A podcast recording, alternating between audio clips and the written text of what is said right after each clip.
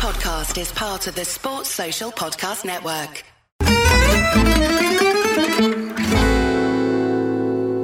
The following is a snippet of an exclusive members only podcast episode for our Patreon Chronicles Tifosi. Become a member at patreon.com forward slash Serie A Chronicles for regular bonus episodes and content. I mean by believing in your present is that you're believing you get far in this competition. For Italians, especially, the Champions League is their best avenue to make money. And one of the reasons why Allegri was so loved by Agnelli was because Conte wanted a lot of money spent, but he wasn't making it back he was winning Serie A. He created a really good side. They were mentally tough, but they were not doing enough in Europe to bring in the money. Allegri came in and took them to the Champions League final. That year they made over 100 million, which then allowed them to afford all the things that they bought in afterwards, the upgrades, the improvements to the team. He took them there again, another 100 million.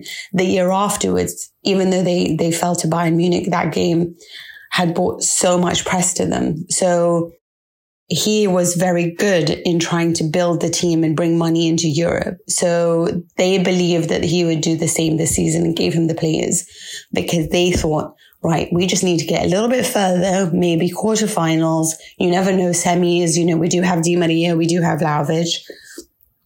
And then we at least have money.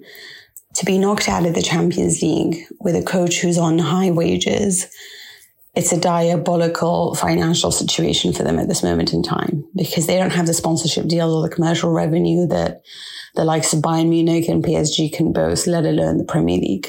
So it's a very big problem that they have right now.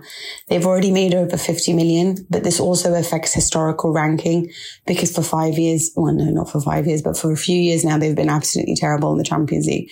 And that's going to affect the money, the payments that they will get in the future as well.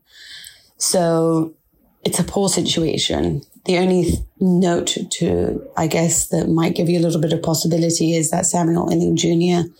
is a wonderful player. Miretti perhaps should be starting in these matches. And even though Soulé missed a, a good chance, he, there's so much fight in these kids. Milik should have started. The game plan didn't work, and then it was too late to adjust it because Juventus just kept falling over and over again. I think it's time to let go of some veterans, and that includes the likes of Cuadrado. I mean, I've been banging this drum for about four years now.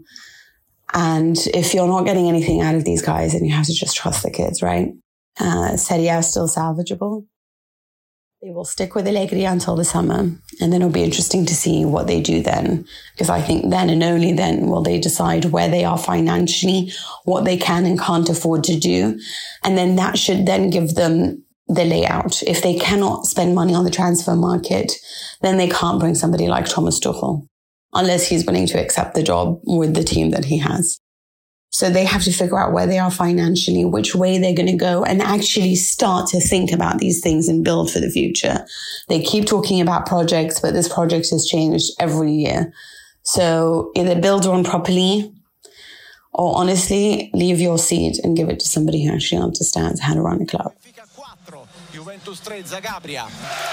Juventus 3, Zagabria. dire qualche cosa all'arbitro. La partita è finita, la Juventus è fuori dalla Champions League.